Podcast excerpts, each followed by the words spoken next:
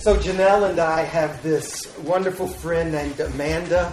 If, if you've come to our church very long, you've often heard Janelle during the prayers of the people pray for Amanda. Amanda and Jason are missionaries in Ethiopia. Janelle and Amanda um, taught together in Texas before Jason and Amanda went to Ethiopia um, to be missionaries. So we knew Jason and Amanda before they had children, before we had children. And Amanda has the most curious wake up routine that she's told us about. And here's how it goes. When she starts to stir, her husband promptly gets up and he fixes some coffee and brings her in bed coffee and the paper. Now, after about 30 minutes of this little experience, Amanda takes a nap every day for 20 or 15 or 20 minutes. Then she takes a shower, gets dressed, does all of that stuff. Meantime, Jason is preparing her lunch when, when she was a school teacher, packing it in a bag, and cooking breakfast for her. Now, this normally it would sound like a preacher story, you know, one of those made up stories for a point, but it's actually a true story. And, and, this is Amanda. It's like every day, rain or shine, when they visit us in England, this is her wake up routine. It takes like two and a half hours. And that's just the way the princess rolls. Now, some of you might be like this. I don't know. Janelle is normally like this. You need to turn this on? But others of us, our wake up routine is not nearly so so peaceful. You know, you've had those moments where off goes the alarm and you jump up in fright and you're dragged mercilessly to meet the cold, cruel light of a new day, right? And, and probably all of us have experienced kind of somewhere in between these extremes. The last book of the Bible, Revelation chapter 21, in verse 5, Jesus says, Behold, I am making all things new. So last week we began a, I began a series of messages that are really about that short little statement. What does it mean to say that Jesus is making all things new? Last week on Easter, when we looked at John's account of the resurrection, we saw that for John, when he looked at the resurrection, he saw that Jesus was doing not only something for the future, but he was doing something right now. That he was right now beginning the new creation. That the resurrection isn't just about where you go when you die. In fact, John never brings that up in his account of the resurrection. For John, the resurrection is that the gardener has returned. He's taking the thorns and thistles out. He's restoring all things, and that begins right now. And so that's where we were last week. And this week, in the next several weeks, we're going to look at how the Bible has this really audacious agenda. It's this idea that God is really, right now, at work fixing things. And that when he comes back, he'll finish that work. But right now, he's really up to something. That, that Christianity is not a pie in the sky kind of religion, but it's a rough and dirty, down in the trenches religion. And so we're going to look over the month ahead at how God is at work through us and through His Spirit, working in our lives, renewing culture. What does it mean to say that God wants to go and be a part of what I do in my job? How is my job a part of the renewal of all things, whether I'm a school teacher or a restaurateur or a lawyer? How does your work, what does it have to do with God making all things new? We're going to look at how God is renewing relationships in the church, but we're going to start this morning with a very kind of personal issue. What does it mean to say that God is renewing us as individuals? That God transforms you and me? The resurrection is not just about us, it's about the whole cosmos. But it is about us too. So, how does a person experience the renewing work of God in their own life? Now, this takes us back to Amanda and her very curious wake up routine.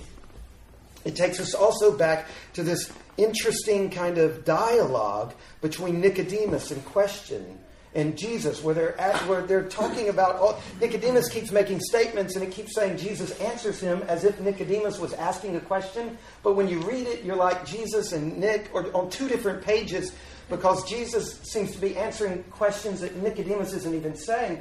But what Jesus is getting at is how a person like Nicodemus comes into the kingdom. How does a person come into God's new work? How does a person receive that in their own life? And a great way to think about that is waking up. In fact, in Romans, often, several times, when it's talking about becoming a Christian, it uses that metaphor. It says, Wake up, O sleeper. Well, everybody wakes up in different ways, and in different mornings, right? In different ways. And as you begin to think about this, I mean, think about those of you who've read the Bible very frequently, or you're familiar with some of the stories. Think about Paul. Now, Paul, who wrote most of the New Testament, he had a kind of classic alarm clock conversion. right? He's going down the road, he's headed to Damascus, and he's in the mood to kill, right? He's about to murder, state sanctioned murder of some Christians. And on the way, an alarm clock rings and yanks him into the light, right? On the way, he's headed toward killing Christians, and what happens? The Bible gives this really weird story about this bright light and this loud voice, and it strikes him, and he converts. All of a sudden, he's yanked, kicking and screaming, into the kingdom of God. But then there are other people in the Bible who don't have alarm clock wake up, like Peter. When you try to trace Peter's conversion through the gospel, Peter, all of at one point he's saying, You are the Son of the living God. And the next point, Jesus is saying to him, Wow, only God could have told you that. Good step, good move. You're coming in. And then the very next moment, the thing Jesus is saying is, Peter, you're listening to Satan. You don't have a clue what's going on. And then Peter has great faith, and then a little girl says, Don't you follow Jesus? And Peter says, I don't even know who that is. And he cusses this little girl out. And when you trace Peter's journey, it lasted at least three years. He's more like Amanda waking up a little bit, going back to sleep, taking a step forward, getting really grouchy. But, but, but one day you look at Peter, and in the beginning of Acts, he stands up and he's saying to the little girl and her father and all the people who had cowered him down, he's proclaiming the gospel. And he knows it and he's got it and it's changed him. And you know what? In this room, there are those two stories of conversion and every degree in between. And so when we talk about what does it mean to come into the kingdom of God, it's important to begin to think about in the Bible, how do people come into the kingdom? Some people, like Paul, it's this radical, rude, sudden, cataclysmic experience. And for others, like Peter, it's stretched out over days or weeks or months, years, even decades. Now, Turn with me in your Bible to Acts chapter 2 and look at verse 36. This, I think, is one of the most helpful places in all of the Bible to kind of put conversion under a microscope. Now, look, when you want to look at the innards of a fish under a microscope, more than likely you're going to kill the fish, right? It's going to lay dead on the table, it's going to stink of formaldehyde, so, what I'm about to do is going to kill conversion. I'm going to break it apart into its little elements. And it, it, in some ways, it's abstract and it doesn't actually do justice to it, but it helps us wrap our minds around the basic components. But then at the end of that, I'm going to come back and try to put the fish back together and, and say conversion is really this living, breathing thing. So, Acts chapter 2, verse 36. Here's Peter. He has converted. He's just preached the sermon of his life. All right? And this is the conclusion of this sermon where Peter is preaching to the very people who murdered Jesus.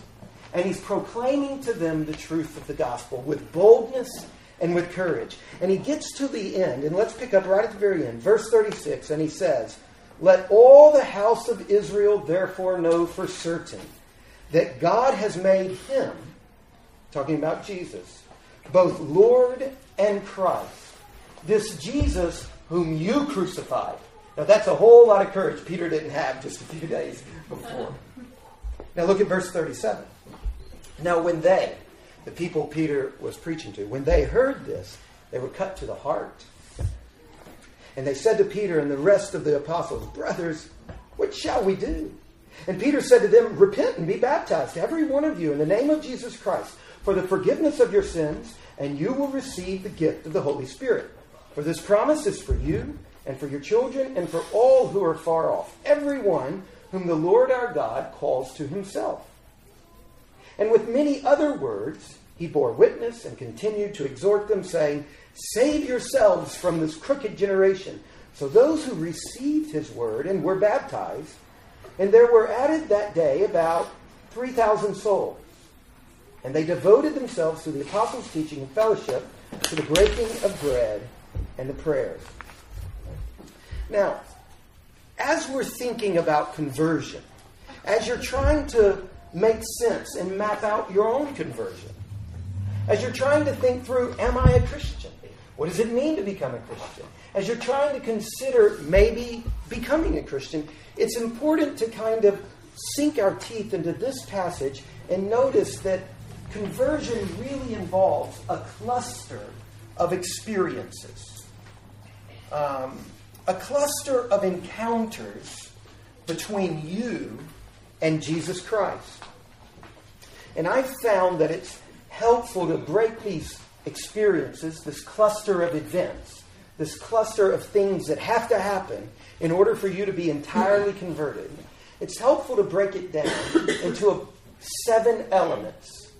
Now, again, to break a fish into seven elements, you have to slice him and dice him, okay? So I'm doing this just so that we can wrap our mind around it. These seven elements, I think, when you look throughout Scripture, you're going to find that these are the elements of conversion. Now, they're all interrelated and interdependent. It's kind of like uh, a spider's web, okay? Every one of them leans on the other and involves the other, and there's lots of overlap. But for the sake of discussion, we're going to take them apart. I'm going to go through these seven elements. First, I'll just list them. Then I'll come back and talk about them briefly. And then at the end, I'm going to come back and talk about how really every conversion is unique. So, to begin with, these seven elements seven core, non negotiable, fundamental experiences a person must have in order to become a Christian. Number one, belief. Number two, repentance. And I'll go through these again if you're taking notes and I go too fast. Number three, trust. Number four, commitment. Number five, baptism. Number six, receiving God's Spirit. And number seven, being incorporated into the church. Now I'm going to come back through each, each of these, okay? Number one, belief. As we look at biblical accounts of conversion, belief is essential. There are some basic threshold beliefs that you must have. If you don't, you have not converted to Christ. Now, at this point, for those of you who are very familiar with the Bible, I'm not talking about belief in John's terms, where John uses belief to mean a lot of things, a very thick word. I'm using it in a very thin and particular way. Look at the climax of, of Peter's sermon, Acts 2.36. Let all the house of Israel therefore know for certain that God has made him both Lord and Christ, this Jesus, whom you crucified. This is when the crowds are cut to the heart and they ask, What must we do? And Peter says, Repent and be baptized, every one of you, in the name of Jesus Christ. To be a Christian, to be entirely converted, you must believe certain things about Jesus. Look at chapter Acts chapter 9 verse 5. And Saul said, this is when Saul is the alarm clock is ringing. Saul said, "Who are you, Lord?" And God said, "I am Jesus." Now, in fact, all of the gospel sermons recorded in Scripture, this belief is at the center that Jesus is God. If you do not believe that, you're not yet converted. This is a non negotiable belief. And we could look at other places where there's other parts of this belief. This not only must we believe that Jesus is God, but we must believe that we need salvation. And that Jesus in dying was doing something that was uniquely unique for our salvation. That in his death, he was dying for us to pay the penalty from, for our sins. And in his rising from the dead, God was establishing him, vindicating him as the world's true Lord. Now, that's basic Christian beliefs. There are a lot of other beliefs that build on that superstructure that are not what I'm talking about. But in order to be a Christian, we, you must believe Jesus is God. He died for you. He rose from the dead. And He alone is the only solution to the world's ultimate problem. Number two, repentance. Remember what Peter said to the crowd? Repent and be baptized, every one of you. Now, when a person is converting, whether it's an alarm clock conversion or a decades long conversion, at some point, that person is overwhelmed by the fact that they are sinful. That, that they have rebelled against their Creator. And at some point in a conversion process, there must be this personal, acute awareness of your complete inability to earn God's favor in your life. The repentance I'm talking about, it's deeper than just confessing that you've lied or that you get angry.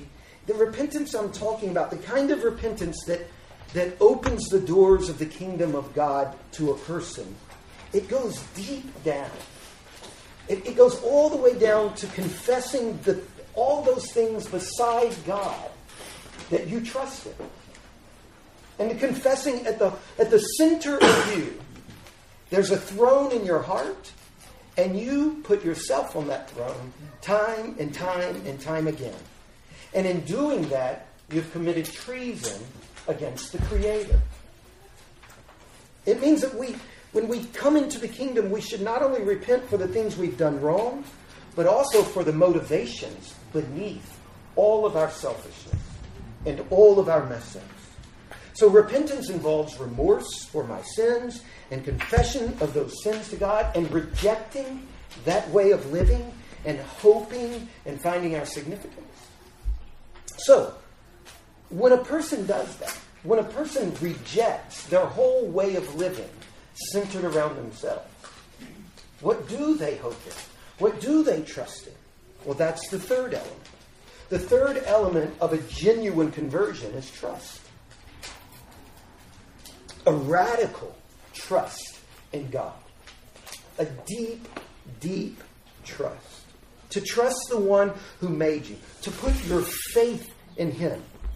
To trust at the core of your being that every dark and dirty and dastardly deed you've ever committed, He knows full well and He forgives. To trust that deep inside of you. To know that you are more wicked. There's a pastor named Tim Keller. He says it this way To know that you are more wicked than you ever dared imagine, but at the very same moment, more love than you could ever conceive of by the one who knows all the dirt. And to trust that. To really, really believe and trust that your sins are no longer held against you. Not because you've done something good, but because Jesus paid the price and removed that debt. This is what Peter means when he tells the crowd repent and be baptized, every one of you, in the name of Jesus, in, in the name of what he is and what he's done. Why? For the forgiveness of your sins. Not just the world sins, but you have a personal problem. This is part of what the passage then read to us in, in Romans chapter 4 is getting at in verse 5, when Paul, the author of it, says, And to the one who does work, who does not work, but trust him who justifies the ungodly, his faith is counted as righteous. Mm. It's when you have this deep, deep in the core of your soul, personal and intimate faith in God that He forgives you, that He will save you, that He will raise you in the last day. This is the third element of a complete conversion. Number four, commitment. To transfer your allegiance to Christ. I'm talking about an act of surrender, a fundamental change of loyalty. From now on, Jesus is the ultimate and final authority. Again, listen to Peter's words. Repent and be baptized, every one of you, in the name of Jesus. You know what it means to be baptized in the name of Jesus? It means you bend the knee and declare fealty to a new king. It's, it's an oath of loyalty. Now, it could be meaningless, or it could not. And that's what's going on. This transfer of loyalty, I think it's helpful to think of it in two, two kind of ways. Number one, your moral life. To bend the knee to Jesus has a profound moral implication. It means that from now on, Jesus calls the shots morally. From now on, Jesus alone can determine what is right and wrong, what is good and what is bad, what is true and what is evil, what is moral and what is wicked. To bend the knee to Jesus, there has to be a shift of moral allegiance. Now, it's tricky in determining on some issues what is right and wrong. I'm not saying that it means you just kind of read the Bible without thinking and go around stoning people and doing whatever else comes into your, your mind. But it means that you confess Jesus is the king of your life. A, a second area that we shift our commitment in a conversion is in terms of the focus of your life. God and his kingdom they move from a, a, compartment. Time after time, I see this in people's lives. As they're beginning to investigate Christianity, they get excited about Christianity. But slowly and surely, Jesus moves from a peripheral concern, from a Sunday kind of go to church, I think about these issues, to, it, Jesus begins to shift deep into the center of the person's life. From a compartment to the center of every compartment. To make a commitment to Jesus as the Lord of your life means he not only calls the shots morally, but it means he is the focus of your life. So Jesus one time said, Seek first the kingdom of God and all of his righteousness. It means make that the ultimate center of your life. God and his kingdom become the passionate, consuming blaze of who you are. Number five, baptism. Again, listen to Peter's sermon. Repent and be baptized, every one of you, in the name of Jesus Christ now, look, this we come from lots of different places. All right, we, there's Mennonite backgrounds here, there's Baptist backgrounds, Catholic, Lutheran, Episcopalian, and for some of you this is really difficult, and for some of you this is really easy. And I'm not trying to wipe that out, but in Scripture, only one person gets away without being baptized who comes into the kingdom. It's the thief on the cross. So, if you want the option of not being baptized, there's the route. Now, what, what I'm getting at is that that's not an escape clause. Now, exactly how it is and what it does, I'm not going to take the time to go into it this morning. There's lots of unanswered questions that I'm not. I can't go down the trail because it it really needs a, a whole sermon for us to talk about this. But I, what I want us to do is just be honest that in the Bible, this is a non-negotiable. This is part of what it means. Now, look, part of what I'm doing is I'm defining conversion as our response to God's saving work. So, these are the ways we respond. We respond by believing. God works in our life, and we respond by confessing, by repenting, by bending the knee, by being back. These are our responses to God's really mysterious work in our life, and baptism is one of those. Number six, receiving the Holy Spirit. Look again, look at Peter's words, Acts 2:38. Repent and be baptized, every one of you in the name of Jesus Christ, for the forgiveness of sins, and you will receive the Holy Spirit. Clearly, for Peter, receiving the Holy Spirit is part of conversion. Because in his biggest sermon, the one shot he has to speak to the people that murdered Christ, who he backed down to before, he talks about all of these elements I'm going through. He talks about belief and trust and repent. And he talks about baptism and he talks about loyalty and he talks about receiving the Holy Spirit. Now, some of us come from traditions. where we can share the gospel and never mention that. Why is that?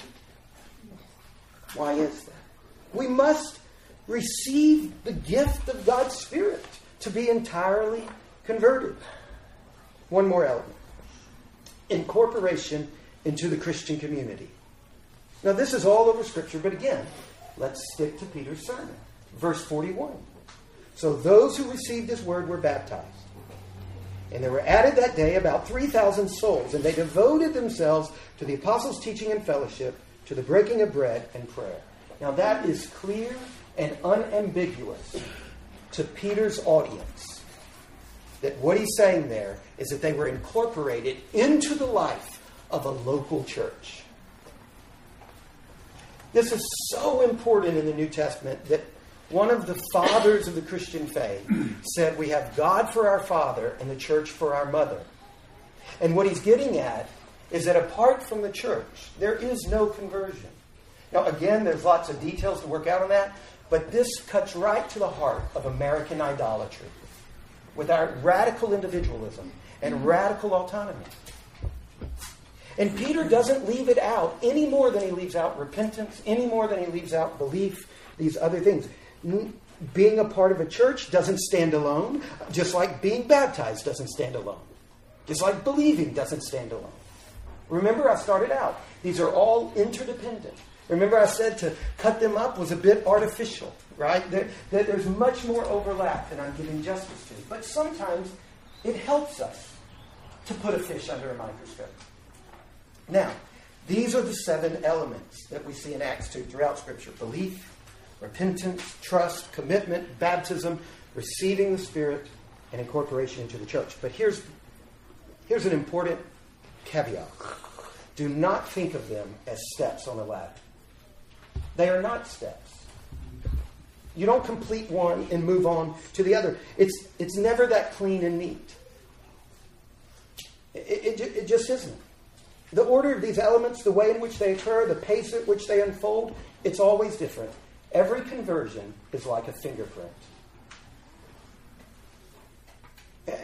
It, it, happens in different orders. We make steps forward here, and then we make, that's why Jesus never shares the gospel the same way twice in, in, in the Bible. Every time he's talking to some people about somebody about how to enter the kingdom, he's talking in different ways and in different angles because he knows that he's seeing a person in front of him, not a stereotype a person who's coming into the kingdom in a unique way. And like fingerprints, are things that are always part of fingerprints, but the way they flesh themselves out is different and unique. Entering God's kingdom is a very personal thing.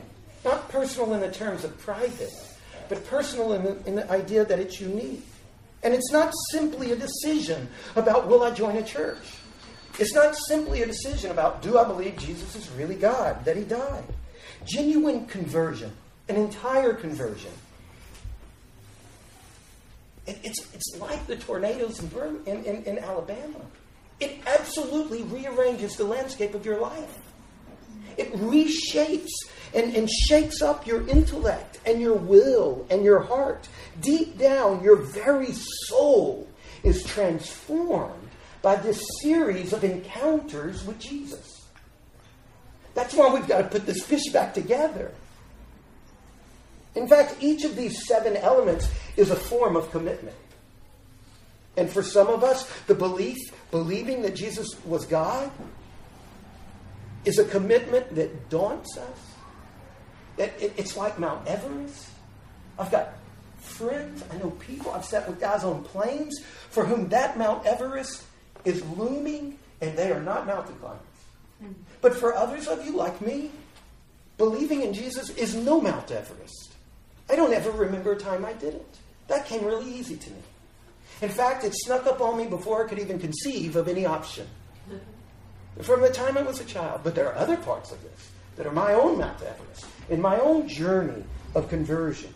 Each of these seven elements, I think it's helpful to think of them as a form of commitment that stands on a sliding scale.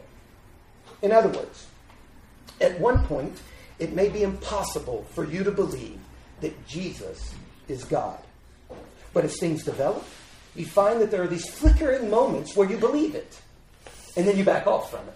And it, and it gets hard for you to believe. And, and, and, these moments of flickering belief, they're really flickering flames against the backdrop of doubt and skepticism. That's the larger kind of issues going on in your life. And then one day you discover that you're inclined toward believing the whole thing, and your skepticism is the flickering kind of foreground.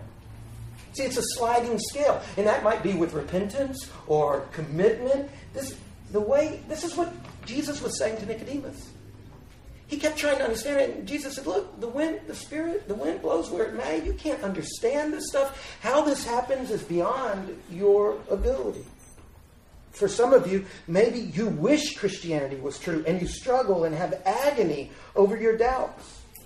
But belief and unbelief, it's so important to know this in the environment of today's new atheism.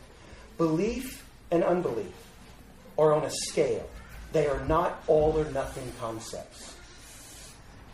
You're not either entirely an atheist, completely unconvinced, no belief in your life, or enti- I mean, it's a scale. And at various points in your life, you're moving up and down the scale. It's not like a one and a zero in computer programming. All of us, we have a unique journey of faith with subtle and important textures. But don't get me wrong, there is such a thing as being asleep, and there is such a thing as being awake. That's part of the reason for this message. Because it is critical that you are awake by the time you have to get up and be ready. Because if you're not, you're in trouble. This is what Jesus was saying to Nicodemus. Truly, truly, which means underline this in your Bibles, get a big fat highlighter, mark. This is, I always speak truth, but this is truly, truly kind of stuff. This is stuff you don't want to uh, overlook. Unless one is born again, he cannot see the kingdom of God. In other words, Jesus is saying it is possible to wake up all the way. It is possible to be ready. It is possible to totally convert. And he says then, again in verse 5, Truly, truly, I say to you, unless one is born of water and the Spirit, he cannot enter the kingdom of God. Jesus is saying, This is so important, Nicodemus. If you're not careful, you're going to miss it. You will not enter the kingdom. And you don't want to be outside of the kingdom when this whole thing is over. You don't want to be outside of God's life, God's goodness. Teenagers, listen. A big part of what's going on in your life, spiritually, is that you're waking up. And it's really important that, that you come to grips with where you are in these kinds of issues. And, and, and just trust God. Children, just trust God that He will bring you into His kingdom.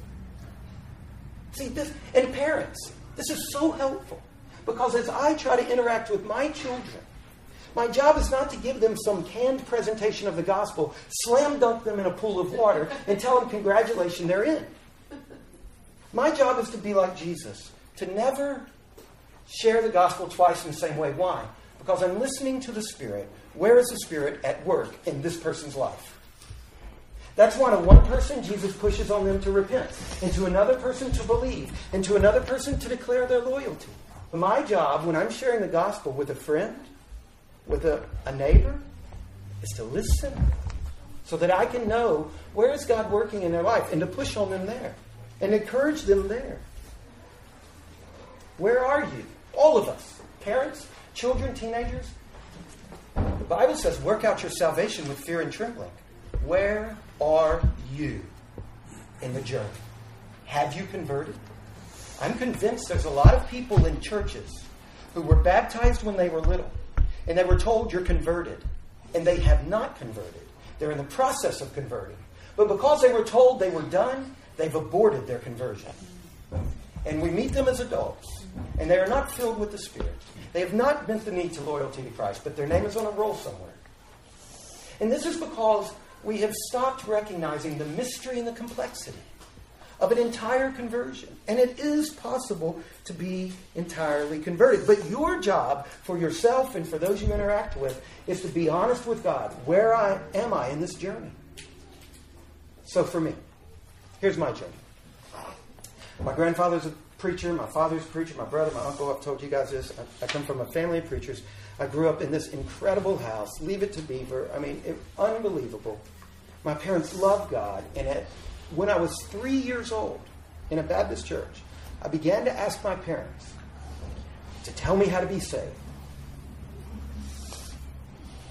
So my parents prayed with me something called the sinner's prayer, which happens a lot in evangelical churches, where I pray and confess that I believe in Jesus and ask Him to come into my heart and forgive me of my sins. Now they waited until I was seven to baptize me because Baptists don't believe in infant baptism, and three is a quasi stage, and that's just a little scary. So I was baptized at seven, and I loved God, and I told my friends about God, and I would invite them to be baptized in the, in the, in the bathtub in our house. and, I sh- and I brought lots of friends to church. And when I became a teenager, I continued on my merry little way, telling people about God and His kingdom and inviting them to church to be saved, to pray this prayer. And when I was a sophomore and a junior in high school, I unbent my knee and I stopped yielding to Christ. And I loved myself more than Christ. And I lived for myself. And at the end of my junior year, God shattered me over the wickedness in my life. And I yielded to Christ in a far more profound way than I had as a child. As a child, it was profound for a child, but I had never grown into that. I'd never yielded as an adolescent and adult. Now, as a Baptist, I didn't know what to do with that. I didn't know, am I saved or not? If I'm saved, could I have committed all these sins? What's going on? God, do I need to get saved again? Do I need to get baptized again? So I prayed, Lord, help me straighten this out. And in the Baptist, my language for what happened to me that summer was I rededicated my life to Christ. Now, I had Assembly of God friends who, you know what their language was? I was filled with the Spirit. My life fundamentally changed, and I have not been the same since. Something, the tectonic plates of my life, two weeks after my junior year, shifted and the geography of my life has been changed. And it has not changed back. Now, I'm not saying I, I don't sin. Sometimes I still do. that was what, 17, 16? I don't know, however old you are. I become a minister at like 19 or 18, 18. When I'm 21 years old, all of a sudden I realize that I have not let God forgive me for the wickedness of my sophomore junior year. I knew in my guts I had not received his forgiveness. Because one day I'm praying and all of a sudden I'm like, I can't even mention to you, God, the things I did. And over a two week period, I had an agonizing dark night of the soul where I knew that I needed to say to God, Forgive me, but I couldn't bring myself to do it because I felt like that those words don't do justice to what I've done. So for two weeks, I'm just laboring in my prayer life with God. Please, God, what's going on with me? I'm already a pastor. I'm a professional holy man. I'm paid to be good, you know, already. And after several weeks, suddenly God gives me the grace. And like a beggar, I reach my hands out and ask His forgiveness, and I receive it. And I believe that at that moment, I completed the type of conversion process I'm describing. It was the last mountain for me. So I think, you know, God will show me even better when I get, but with some distance and perspective, it appears to me that God, that I was responding to God's saving work in my life in these kinds of ways from 3 up to 21. Where are you? Now, I'm not saying I'm perfect. No, I've got to continue to grow in every one of these ways, right? We call that sanctification. I've got to continue to grow. But where are you? I, I recently read about a woman who prayed over and over, God, help me find you, but had gotten nowhere.